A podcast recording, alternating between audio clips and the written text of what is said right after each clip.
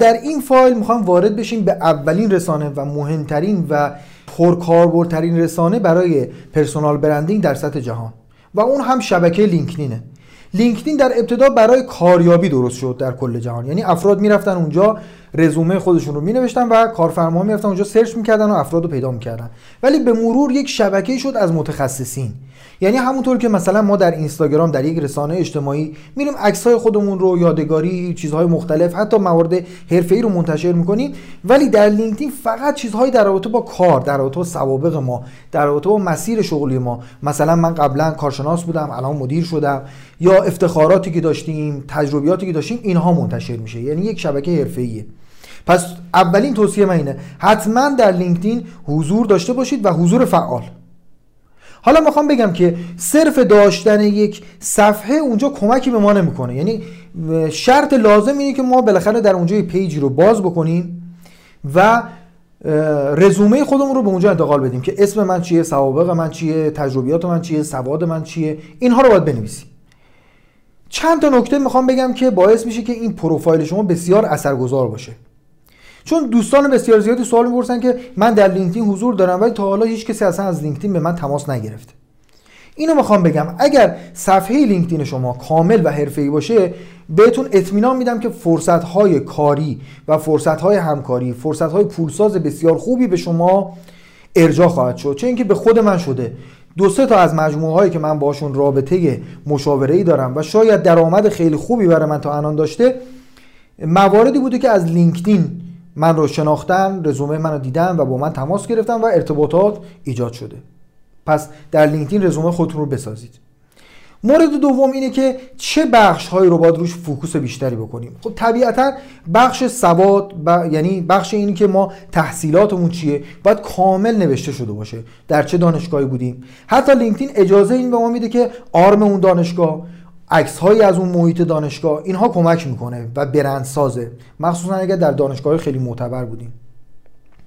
و به جز اون ما میتونیم بخش‌هایی از پروژه‌هایی که انجام دادیم رو اونجا ذکر بکنیم. مثلا اگر کار ما تبلیغاته میتونیم بگیم مثلا در تبلیغات شرکت ایرانسل مثلا حضور داشتم، این هم عکسایی از زمانی که داشتم مثلا یک کار تبلیغاتی در یک کمپینی حضور داشتم یا هر چیز مشابه این.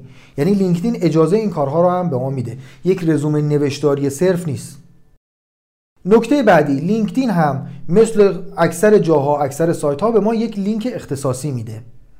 یعنی مثلا من اون لینک رو میتونم به دوست خودم یا در رزومه خودم به کارفرمای خودم بدم تا بره سوابق من رو ببینه. این لینک اگر ما تغییر ندیم معمولا یک چیز گنگ، یک عبارت گنگ و بسیار مبهمه، ولی من این لینک رو میتونم برم درست بکنم و این توصیه میکنم لینک رو درست بکنی و با همون آیدی که در جاهای دیگه دارین، یعنی در تلگرام، اینستاگرام، همه اینها باید یکسان باشه. مثلا آیدی لینکدین من و اینستاگرام و تلگرام همه اینها هست @msayanyan، یعنی در لینکدین هم ادیت کردم linkedin/msayanyan. یعنی حتی اگر کسی در اینستاگرام من دیده باشه و بخواد رزومه من رو ببینه، من میگم همین آیدی رو در لینکدین میتونید وارد بکنید و رزومه من رو ببینید. درست شد؟ پس یکسان بودن این اهمیت داره. مورد بعدی، اگر مقاله‌ای نوشته‌ای، کتابی، کاری، رساله‌ای پژوهشی یا یک کاری دارین که به صورت تدوین شده و به صورت مقاله، به صورت چاپ شده در اومده یا حتی در رسانه‌های آنلاین مثل مجلات آنلاین چاپ شده، یک بخشی داره لینکدین به نام پابلیکیشنز. در اونجا عنوان مقاله خودتون بنویسین و اجازه میده بهشون یه لینک بدین. لینک بدین به همون کتاب، به خصوص اگر در سایت خودتون باشه که خیلی عالی میشه. این یک اثر سئویی خیلی خوبی داره. یعنی چی؟ یعنی موقعی که افراد در گوگل سرچ بکنن در رابطه با اون موضوع، اسم شما جزو افرادیه که در ردیف‌های بالا میاد و شاید افرادی برای این سئو کردن خودشون، برای اینکه اسمشون در ردیف‌های بالا بیاد، هزینه بسیار زیادی میدن، ولی این راه یک راه رایگانیه که خیلی کمک میکنه ما در یک موضوعی بالا بریم و در موتورهای جستجوگر خوب دیده بشیم. و آخرین نکته که میخوام بگم در رابطه با لینکدین اینه که سعی بکنید تمام بخش هایی که به شما میده همه به صورت فرمه، فقط باید پر بشه، تمام بخش ها پر بشه. باز هم توصیه میکنم یک بخش هم خالی رها نکنید. هر چقدر این رزومه تکمیل تر باشه از دید لینکدین یک فرد حرفه‌ای تر به نظر میاد و در جستجوها افراد بیشتری رو به شما ارجاع میده. حتما طبیعتا اطلاعات تماس خودتون، تلفن، ایمیل، سایت، حتی آیدی رسانه‌های مختلفتون رو هم ذکر بکنید که افراد اگر سرچ کردن و به شما رسیدن بتونن با شما ارتباط برقرار بکنن. امیدوارم که این نکات براتون مفید باشه و مفید بودن اون هم زمانی اتفاق میفته که اینها رو به صورت عملی پیاده سازی کنید.